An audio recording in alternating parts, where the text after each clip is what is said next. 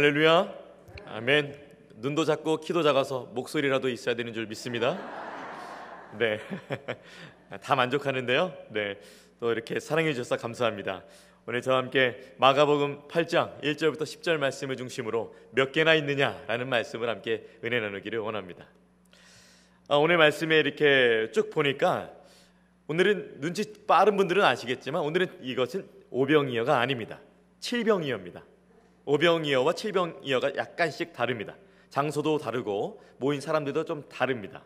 그리고 예수님이 말씀하신 대답들도 조금 다른데요. 오늘은 오병이어의 경우에 같은 경우에는 아, 한 나절 있으셨는데 오늘 칠병이어는 3일 동안 같이 있게 되는 그 모임이 있었던 일입니다.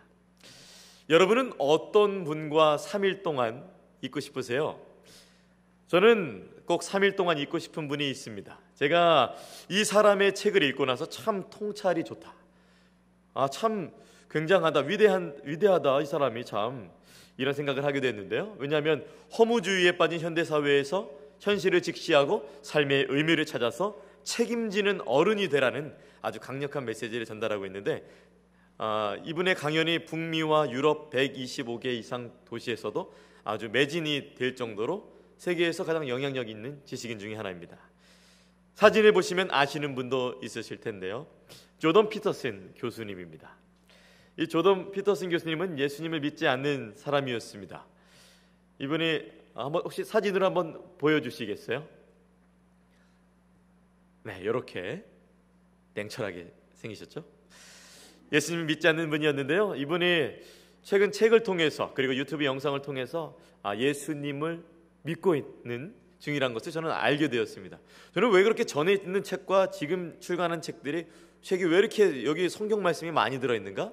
이분의 심령에 심경에 변화가 일어났던 거예요. 책 내용을 이렇게 보니까 코로나 시기에 굉장히 큰 어려움을 느꼈다고 합니다.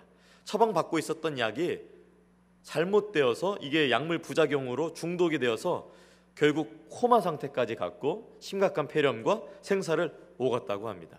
또 지금까지의 지식과 재산이 모두 물거품이 될 것 같고 또 행복이 삶 가운데 있었지만 날개를 달고 날아갈 처지에 놓였습니다. 그분의 아내분도 신장 말기 신장암 말기 판경을 받아서 참 고난의 고난이 또 겹치게 되었던 것이죠.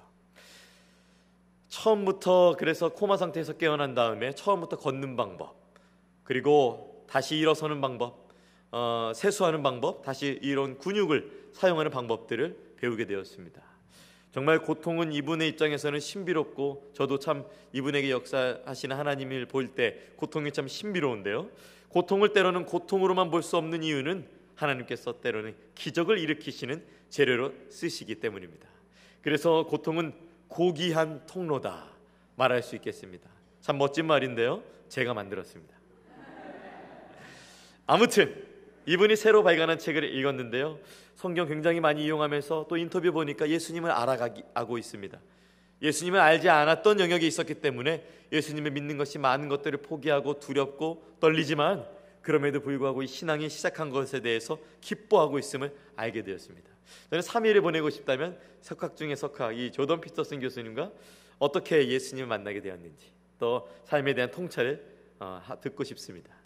여러분은 누구와 3일 보내고 싶으세요?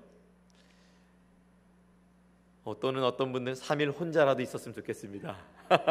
그렇게 생각하시는 분들이 있을지 모르겠어요. 오은영 박사님 아세요? 요즘 굉장히 핫하죠? 와, 이 국민 멘토라고 불리는 사람이 있는데 바로 오은영 박사입니다. 누구나 오은영 박사를 만나고 싶어 합니다. 어쩌면 우리도 만나고 싶어서 이렇게 화면을 통해서 계속 시청하는지 모르겠어요. 어떤 사람은 오은영 박사님과 이렇게 통화 만나고 싶어서 예약을 잡기 위해서 8명에게 전화를 걸고 200통의 전화를 한 끝에 예약을 잡았다고 합니다. 또 한국에는 또 휴게소가 있잖아요. 어떤 분들은 여자 화장실에 오은영 박사님이 싹 들어가는 걸 본 거예요. 바로 따라가 갖고 몇 번째 화장실에 들어갔나 보고 노크를 하고 박사님 실례인데요. 그러니까 박사님 예 실례 맞습니다. 예, 그러면서 죄송한데 저 좀 상담 좀 해주세요 라면서 거기서까지 상담을 한 사람이 있다고 합니다. 여러분 누구와 3일 있고 싶으세요? 오늘 본문에 나타나는 사람은 예수님과 3일을 보내고 싶은 사람들이었고 실제로 그렇게 했었습니다. 근데 그들이 예수님과 3일 동안 있으면서 문제가 있었습니다. 육신의 문제였습니다. 환경의 문제가 있었습니다. 이렇게 가다가는 또한 어, 배고픈 지경에 이르렀습니다. 그래서 돌아갈 때는 너무 배가 고파 쓰러질 위험에 처했기도, 했, 처했기도 했습니다. 너무 좋은 만남이었지만 너무 좋지 않은 환경 속에 있었습니다. 오늘 본문 가운데 예수님의 중요한 질문이 나옵니다. 몇 개나 있느냐? 몇 개나 있느냐? 오늘 예수님이 하신 이 질문 속에 놀라운 메시지가 있는데요. 저 또한 개인적으로 설교를 준비하면서 개인적으로 영적인 터닝 포인트가 되었습니다. 몇 개나 있느냐? 우리 이렇게 제가 앞에서 쫙 보면은 눈 다르시고 안경 다르시고 마스크도 어쩜 이렇게 개성 있으세요? 다 다르시고 헤어스타일도 다 다르셔요. 그렇지만 우리가 동일한 한 가지가 있는데 바로 예수님을 믿는 자들, 예수님을 따르는 자들이라는 것입니다. 오늘 예수님께서는 그분을 따르는 자들에게 이 몇 개나 있느냐라는 질문을 통해서 두 가지를 우리 가운데 알려주기 원하시는데요. 첫 번째는 이 질문이 4천 명에게는 그 당시 4천 명에게는 어떤 의미였는지 저는 나누게 될 것입니다. 두 번째는 이 질문이 제자들에게는 어떠한 의미였는지 나누게 될 것입니다. 그리하여서 결국 오늘을 살아가는 우리에게 이 질문이 어떻게 적용이 될 수 있는지 말씀 안에서 살펴볼 것입니다. 귀한 시간, 은혜의 시간, 축복된 시간이 되기를 바랍니다. 첫 번째 영적 교훈으로 저는 이것을 묵상하게 되었습니다. 우리 함께 같이 어, 첫 번째 영적 교훈을 읽어봤으면 좋겠습니다. 네, 준비해 주시겠어요? 예수님만이 우리를 돌보십니다. 우리 함께 따라해 보실까요? 예수님만이 우리를 돌보십니다. 우리 1절부터 2절 말씀 함께 읽어봅니다. 시작. 그 무렵에 또 큰 무리가 있어 먹을 것이 없는지라.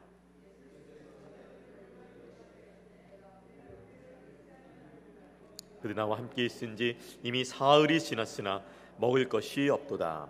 1절 말씀에 그 무렵이라고 합니다. 그 무렵이 언제였을까요? 바로 7장 끝에 그 힌트가 나타나는데요. 예수님께서 갈릴리 호수에서 수많은 사람들, 병자들이 고쳐주셨죠. 안 들리는 사람들, 말하지 못하는 자들, 병든 자들을 고쳐주셨습니다. 아주 널리 소문이 퍼졌는데 또한 이 소문을 듣고 그 자리에 함께 있었던 사람들이 4천 명 정도 되었습니다. 여기 그 무렵이라고 하는데요. 이 일이 있고 나서 바로 직후에 일어난 일입니다. 2절에 보니까 이들의 상태가 더욱더 자세하게 나오고 이들을 향한 예수님의 마음이 자세하게 묘사됩니다. 내가 무리를 불쌍히 여기노라 그들이 나와 함께 있은지 이미 사흘이 지났으나 먹을 것이 없도다.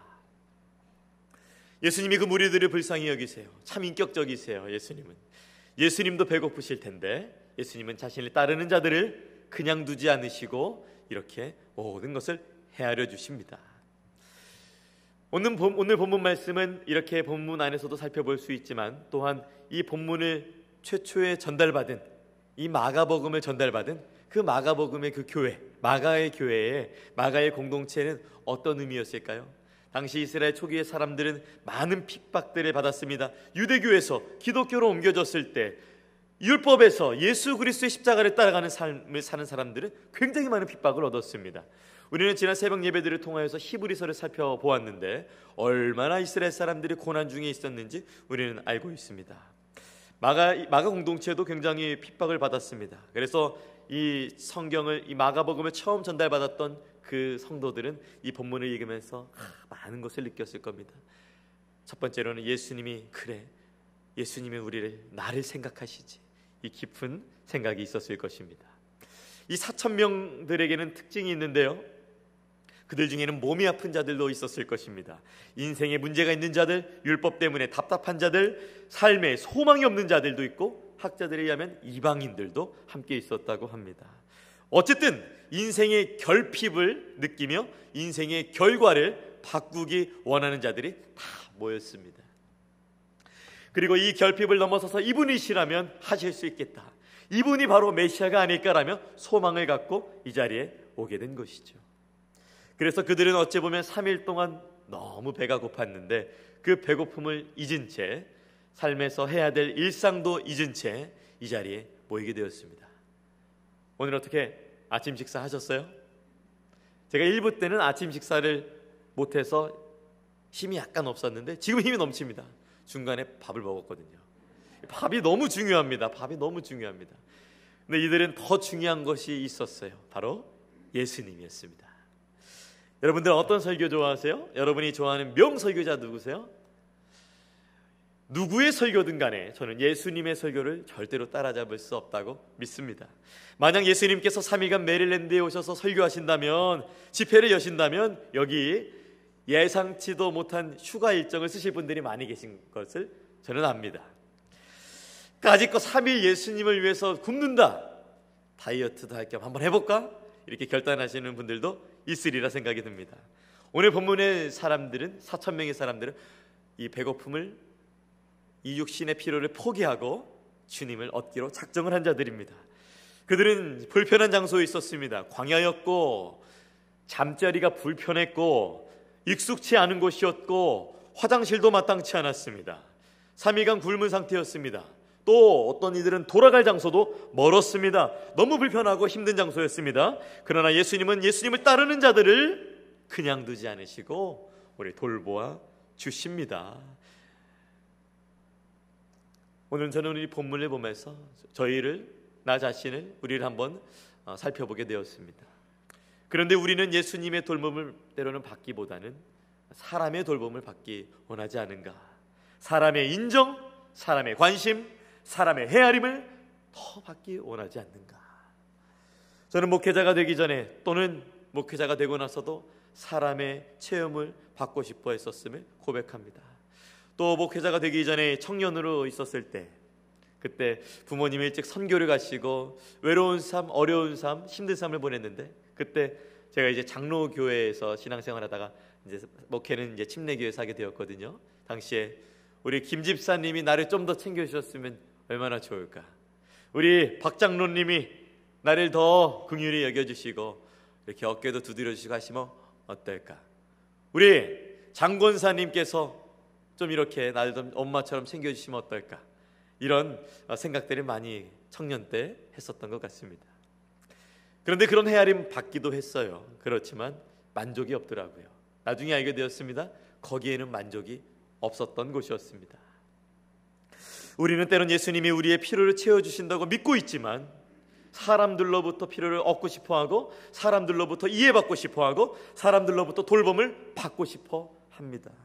사람으로부터 사람으로부터 사람으로부터 얻기 원합니다. 그런 우리에게 이사여서 2장 22절 말씀은 무엇이라 말씀하시죠? 우리 함께 이사여서 2장 22절 말씀 읽어보겠습니다. 영상을 보시면서 시작. 너희는 인생을 의지하지 말라. 그의 호흡은 코에 있으나 새마의 가치가 어디 있느냐. 이런 말씀들이 있음에도 불구하고 우리는 사람의 헤아림과 돌봄을 기대합니다. 사람에게 환상을 갖고 있습니다. 저도 며칠 전에 이 환상에 잠깐 빠졌습니다. 지난주였는데요. 언니에게 구박을 받고 있었던 4살짜리 딸이 구박을 받고 있었습니다. 왜 그런 쓸데없는 얘기를 하냐고. 제가 보기엔 창의적인 말인데 왜 엄마를 모르고 엄마의 상황을 모르고 왜 그런 말들을 지금 엄마한테 때를 쓰냐고 이 8살짜리가 4살짜리를 가르치는 거예요. 근데 이 8살짜리의 가르침은 4살이 듣기 너무 큰 가르침이었습니다. 그래서 이 아이는 가르침을 이기지 못한 채 속상한 마음을 안고 자신이 가장 좋아하는 인형을 안고 자신의 침실로 걸어 들어가게 됩니다. 제가 본의 아니게 그 과정을 다 처음부터 보게 되었습니다. 제가 아이가 있는 방으로 들어갔습니다. 그리고 아이가 좋아하는 인형으로 인형놀이를 해줬습니다. 한참을 둘이서 인형놀이 하면서 즐거운 시간을 보냈습니다. 아, 근데 이 아이가 아빠가 이렇게 마음에 들고 자기의 마음을 알아주는 말에 딱히 해주지 않았음에도 불구하고 하, 제 옆에 와갖고 이렇게 제 손을 이렇게 싹 이렇게 만지는 거예요. 설레었습니다. 또 옆에 딱 오더니 제가 인형놀이 하고 있는데 제 얼굴 옆에 딱 볼을 기대더니 볼을 이렇게 비비는 거예요. 면도도 안 했는데 할렐루야. 이 뽀뽀 한 번만 해줘도 좋은데 이 뽀송뽀송한 피부가 제 볼에 닿으면서 이 아이디가 저를 뽀뽀를 한 번, 두 번, 다섯 번까지 해주는데 감격스럽습니다.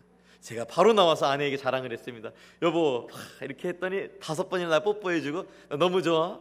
그런데 제가 갑자기 시무룩해집니다. 아내가 묻습니다. 어, 왜 갑자기 왜 그래요? 저는 아내에게 이렇게 말합니다. 근데 얘 시집 갈 거잖아. 너무 예쁘고 사랑스러운데 아빠의 마음을 위해 주지만 때로는 말없이 아빠 왔어요 하면서 집에서 안아줄 때 다 해소가 되지만 이 아이도 언젠가는 보내줘야 될 때가 있는 것이죠. 제가 그래도 작은 소망을 갖고 아이에게 물어봅니다. 너 시집 갈 거야? 너 왕자님 만날 거야? 물어봅니다. 아이는 제 눈을 쳐다보지도 않고 이렇게 하게 합니다 응. 누가 우리의 마음을 헤아려 줄 수 있을까요? 부모님인가요? 혹시 배우자에게 그 환상을 갖고 계세요? 또 친구입니까? 저처럼 자녀입니까? 아니면 손주들입니까? 손주들 더 모르죠. 사람은 이기적인 존재라 누구를 헤아리거나 누구를 돌보아 주는 것 같지만 사실은 자기 자신을 더 챙기고 자기 자신을 더 위해 위한다는 것을 우리는 멀리 가지 않고 우리 자신만 보아도 알 수 있습니다. 그러나 오늘 본문에 4천 명의 사람들에게 말해보라 한다면 누가 진정한 돌봄을 주실 것인가 말해주세요라고 이 4천 명에게 물어본다면 그들은 주저없이 말할 것입니다. 예수님입니다 라고 말입니다. 예수님은 그분을 따라오는 자들을 궁휼히 여기고 계십니다. 내가 무리를 불쌍히 여기노니 그들에게 먹을 것이 없노라. 예수님은 본문뿐만 아니라 이 자리에서 예수님을 따르고 이 자리에 예배드리는 모든 주의 백성들에게도 이와 같은 마음을 안고 계십니다. 우리 주님이 여러분에게 필요한 것이 무엇인지 다 아십니다. 혹시라도 주님이 나와 함께 하실까? 과연 주님이 내 인생 가운데 역사하실까? 내 삶에 이런 일이 펼쳐졌는데도 그래도 주님이 역사하실까? 오늘 말씀은 그렇다고 말하고 있습니다. 우리는 우리의 현재만 돌보지만 우리는 현재 우리 현재밖에 바라보지 못하지만 예수님은 현재도 돌보시지만 뛰어넘어서 예수님 오늘 본문의 4천 명의 미래도 돌보고 계십니다.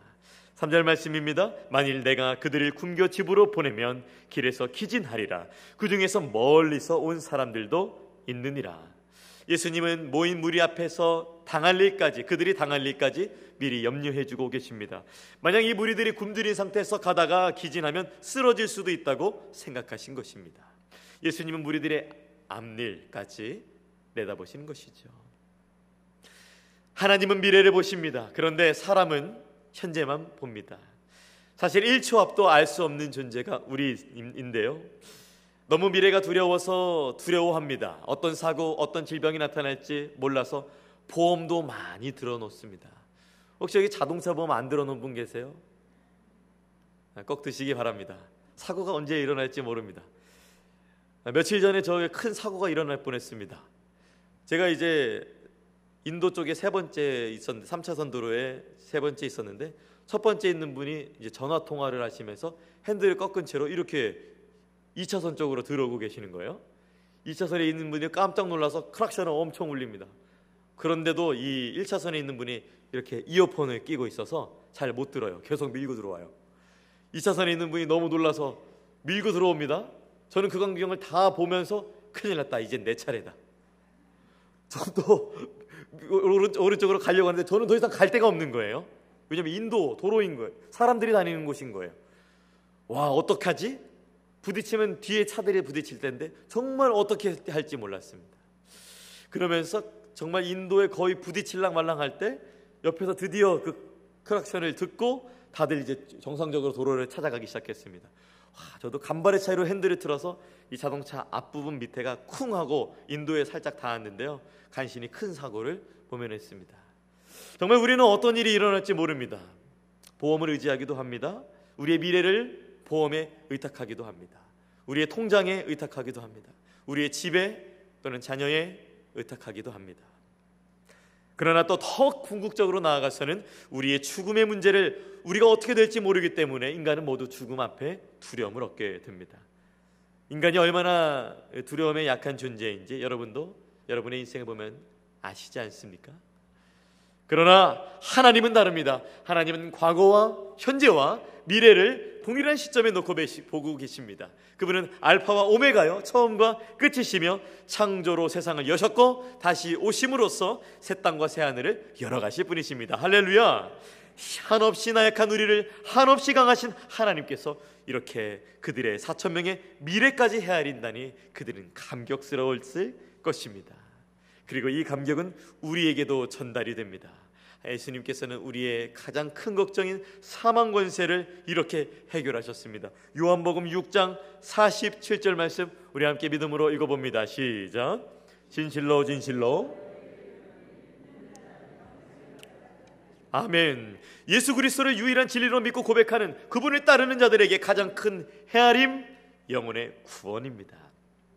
물론 오늘 말씀의 본문처럼 실제로 예수님께서는 모든 사람의 필요를 해결해 주시고 채워 주십니다. 그러나 혹시라도 그런 해결과 채움을 받지 못한다고 생각하시는 분들 더 나아가서 이것보다 더 우리의 갈등과 고민과 고통이 있는 죽음이라는 문제를 예수님께서 십자가에서 해결하셔 주셨다는 것 그것이 바로 가장 큰 헤아림이라는 것을 기억하시기 바랍니다. 저는 설교 후에 여러분들이 이런 인사를 했으면 좋겠습니다. 옆에 있는 분들에게 어떤 인사냐면 내 걱정 어디 갔는지 보셨어요? 이렇게 인사하는 우리들이 삶이 되었으면 좋겠습니다. 우리 한번 세 분 정도 한번 그렇게 인사했으면 좋겠습니다. 내 걱정 어디 갔는지 보셨어요? 이렇게 한번 인사해 보겠습니다. 네, 내 걱정 어디 갔는지 보셨어요? 네, 내 걱정 어디 갔는지 보셨어요? 어디 갔겠습니까? 예수님의 십자가 아래로 갔고 예수님이 다 짊어지고 해결하신 줄로 믿으시기 바랍니다. 하나님은 우리의 미래를 헤아리십니다. 우리가 지금 어떤 고통 가운데 있든지 잊을만 하면 생각나는 그 고통 때문에 그리고 끊이지 않은 그 지금도 계속해서 오시는 그 어려움 때문에 여러분이 쓰러질 것도 예수님이 다 아십니다. 그러나 예수님은 주님을 따라오는 자들 오직 주밖에 없다고 고백하는 자들 그 불편함을 감내하고 따르는 자들에게 예수님은 헤아려 주시고 돌보아 주십니다. 예수님은 여러분 께 이렇게 오늘 물으십니다. 몇 개나 있느냐? 이 질문은 해결해 주시려고 물어보시는 것입니다. 이 질문은 예수님을 따르는 자들을 헤아려 주시려고 물어보시는 사랑의 질문임을 기억하시기 바랍니다. 몇 개나 있느냐?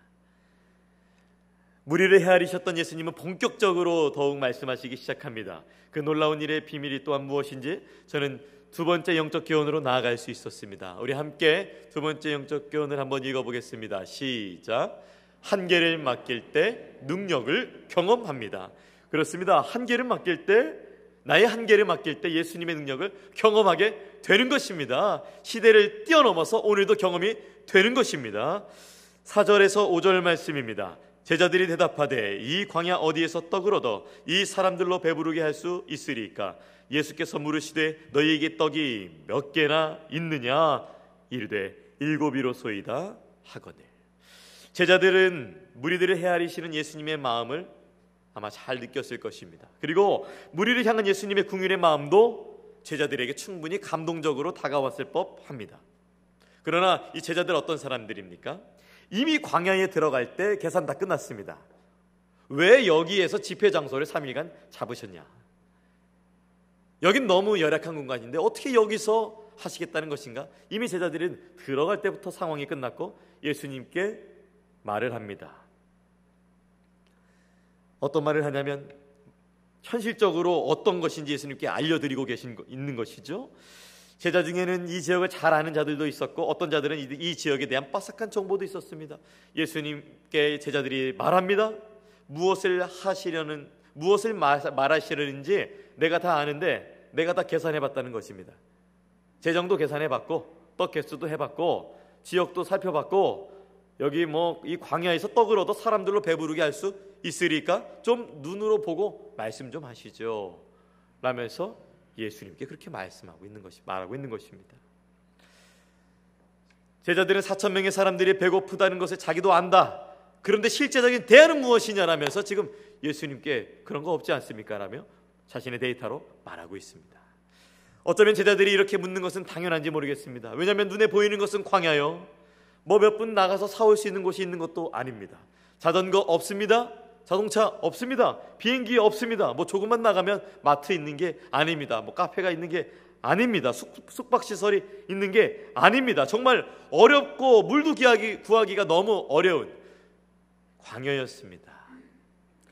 이 광야에서 먹을 것을 어떻게 구하냐는 제자들의 질문이 굉장히 합리적이고 현실적으로 들립니다. 창조주 앞에서 피조물이 마음껏 자신의 생각을 뽐내고 있습니다. 때로는 말씀 앞에 우리의 삶을 조명해 볼 때 우리도 참 말씀 앞에 주님의 뜻 앞에서 참 합리적이고 현실적으로 잘 생각하고 말하는 것 같습니다. 너무 우리가 계산을 잘합니다. 하나님께서 그건 내가 할게라고 하면 하나님은 그건 나의 한계라고 오히려 답변을 드립니다. 때론 하나님의 요청이 너무도 비합리적으로 보입니다. 주변은 광야인데 떡은 일곱 개인데 물고기는 겨우 두 마리인데 된다고 말씀하시는 하나님이 불편하게만 느껴집니다. 이해가 안 가기 때문에 하나님을 이해하려는 마음도 안 가져질 때도 있습니다. 우리의 이성과 판단이 하나님의 뜻을 담을 수 없게 될 때가 있습니다. 그러나 반대로 이렇게 질문해 봅니다. 여러분 그래서 그렇게 하셔서 많이 나아지셨습니까? 많이 해결되셨습니까? 여전히 우리에게는 결핍이 있고 부족함이 있고 하나님이 손길이 닿아야 되는 곳이 있지 않습니까? 예수님은 할 수 있어서 물어보셨습니다. 그런데 제자들은 할 수 없어서 물어봤습니다. 이 광야에서 떡을 얻어서 사람들을 배부르게 할 수 있습니까? 예수님은 전능하신데 제자들은 무능합니다. 4천 명을 예수님이 얼마나 잘 분석하시고 예수님 지형도 얼마나 잘 아셨겠어요. 제자들이 한계를 느끼며 할 수 없다고 이렇게 말한 것이죠. 예, 여기 보세요. 일곱 개입니다. 제자들의 목소리가 아주 초롱하고 작게 들렸을 것입니다. 저는 며칠 전 파네라에서 한 노인분을 만났습니다. 남자분이었습니다. 건장했습니다. 건강하셨습니다. 갑자기 저를 보시더니 이민 오신 그 40여 년의 역사를 저한테 막 쏟아내시기 시작하시는 거예요. 저희가 이제 가족끼리 식사 중이었는데 그분이 그 무언가 말하고 싶은 눈빛을 제가 느꼈어요. 제 말은 안 했지만 그분이 저한테 동의도 구하지 않았어요. 어떻게 말해도 되겠습니까? 그렇지만 제가 이미 눈으로 다 말씀하세요. 제가 들어드리겠습니다. 그분이 막 신나서 막 40년에 어떻게 미국에 오셨는지 어떤 일이 있었는지 다시 어떻게 한국으로 돌아갈 뻔했는지 뭐 그런 것들을 막 얘기하시면서 결국 그분의 결론이 무엇이었냐면 큰 꿈 안고 왔는데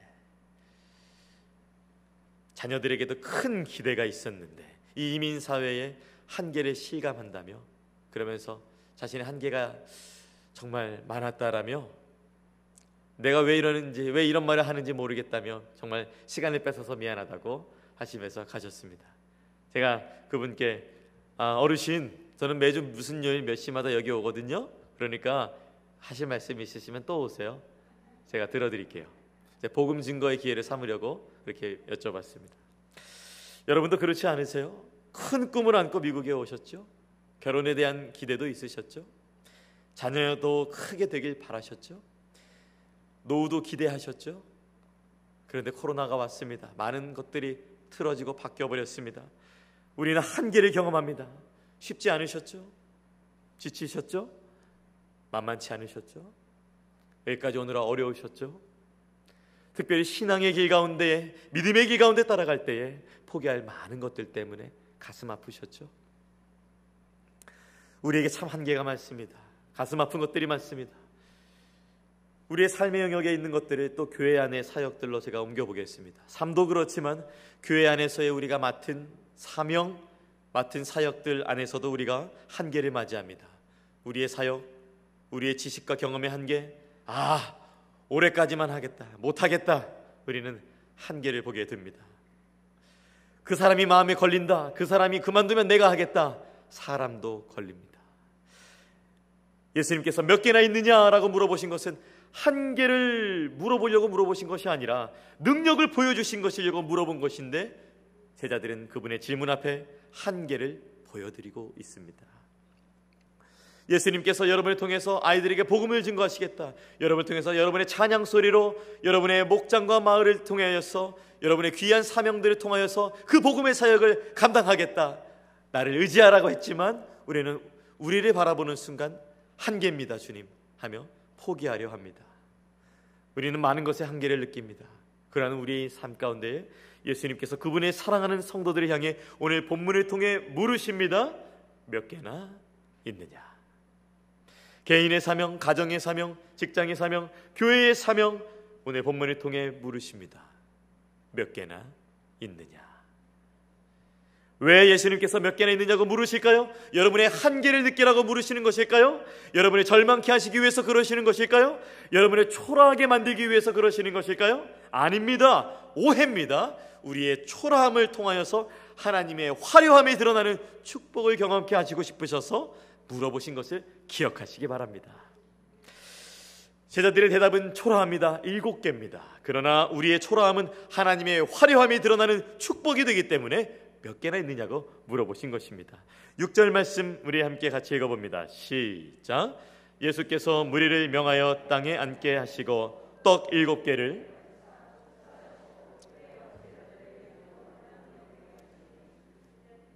우리에게 나누어 주더라. 그렇습니다. 떡이 겨우 일곱 개입니다. 그러나 예수님께 떡의 개수는 문제가 되지 않았습니다. 떡이 일곱 개인데 예수님은 마치 이게 7만 개 되는 것처럼 7천만 개 되는 것처럼 오늘 사람들에게 믿음으로 그 자리에 앉아라 떡을 나눠 주겠다고 말씀하십니다. 그리고 축사하시더니 제자들에게 명하십니다. 한계를 맞이한 제자들에게 명하십니다. 그분의 말씀에 답이 있는 것이죠.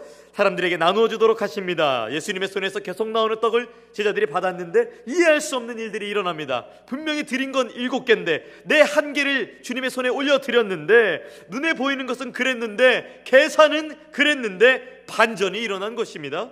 여러분에게 떡이 몇 개나 있습니까? 주 안에서 반전이 일어난 역사가 있기를 축복합니다. 7절에서 10절 말씀입니다. 함께 읽어봅니다. 또 작은 생선 두어 마리가 있는지라 이에 축복하시고 명하사 이것도 나누어 주게 하시니 배불리 먹고 남은 조각 일곱 강주리를 거두었으며 사람은 약 사천 명이었더라.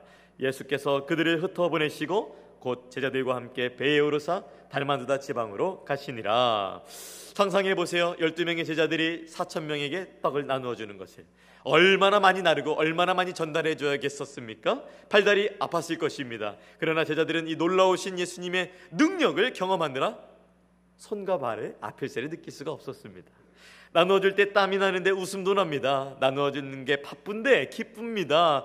놀라운데 놀랄 새가 없습니다. 왜냐하면 자신의 한계, 그 부족함에서 역사하시는 하나님의 풍족함을 맛봤기 때문입니다.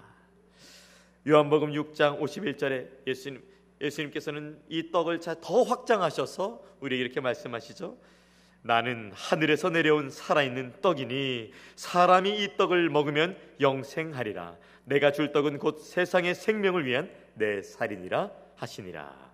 아멘. 예수님은 자신의 생명의 떡이라고 하셨습니다. 제자들이 초라한 떡 일곱 개를 드렸을 때 사천 명을 배부르게 먹이셨습니다. 더 나아가 예수님은 자신을 우리에게 주심으로써 모든 믿는 자들에게 영원한 생명을 주셨습니다. 그러나 많은 사람들이 사명과 사역 앞에 한계를 맞이할 때에 자신의 한계를 예수님께 자신의 떡 일곱 개를 예수님께 드려야 되는데 많은 사람들이 주님을 따르지 않습니다. 주님께 가까이 가지 않습니다. 떡 일곱 개, 물고기 두 마리를 그분께 드려야 되는데 자신의 한계를 맡겨 드려야 되는데 나의 한계 때문에 나는 할 게 없다며 사명을 내려놓습니다. 사역을 내려놓습니다.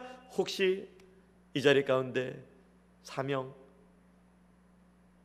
우리 삶의 전반부 그리고 교회 앞에 안에서 주신 그런 사명과 사역들 내려놓기로 예약한 분들 계세요? 혹시 개월수 정해놓고 그런 생각 갖고 있는 분들 계세요? 저는 다시 한번 그분들에게 그 내려놨던 그 자리에서 다시 일어나시도록 믿음으로 권면드립니다. 여러분의 한계는 더 이상 한계가 아닙니다. 여러분의 한계는 하나님의 한 수를 경험케 하심을 믿으시면 아멘. 아멘. 이사에서 41장 10절에 그분을 따르는 자를 하나님께서는 얼마나 생각하시는지 더욱 깊이 알 수 있습니다. 우리 함께 이사에서 41장 10절 말씀 읽어 보겠습니다. 두려워하지 말라. 내가 너와 함께함이라. 놀라지 말라. 나는 내 하나님이 됨이라. 내가 너를 굳세게 하리라. 참으로 너의 어른 도와주리라. 참으로 나의 의로운 오른손으로 너를 붙들리라. 아멘. 저는 이 설교문을 쭉 써내려가면서 한계라는 단어와 제 자신을 묵상해 보게 되었습니다. 지금까지 무엇이든 받은 것은 믿음으로 취하고 긍정적으로 행했고 하나님께로부터 귀한 축복의 삶을 살고 있었는데 안 되는 것들이 많이 생겼다는 것을 한계에 부딪힌 제 인생을 보게 되었습니다.